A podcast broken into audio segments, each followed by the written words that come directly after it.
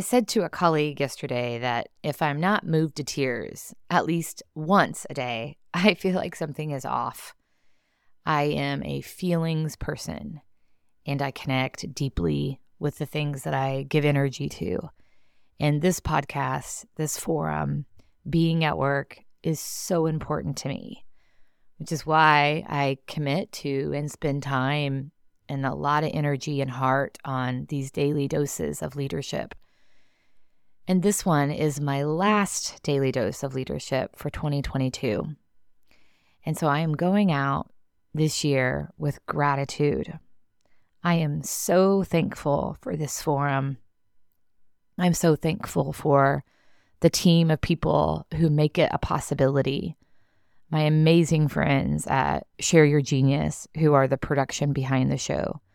My incredible friends at People Forward Network, who are helping me to, to scale and grow and enhance the show and the value that we provide. I'm so grateful for my team at HRD for providing inspiration and encouragement around the show and using these daily doses of leadership and the leadership development that we do.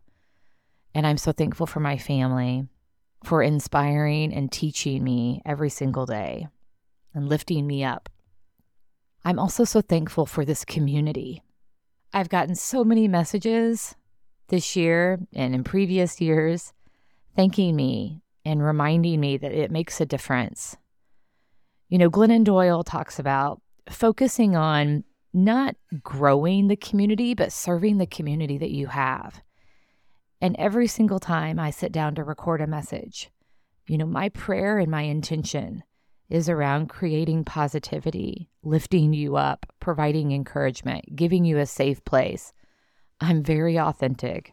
I share with a lot of vulnerability all of the shit in my life because I know if I bring that to the surface that there's a relatability in that.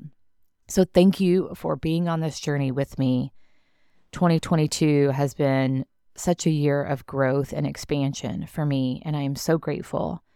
Here's to 2023 and continuing to grow together. What a great way to take care of ourselves and each other.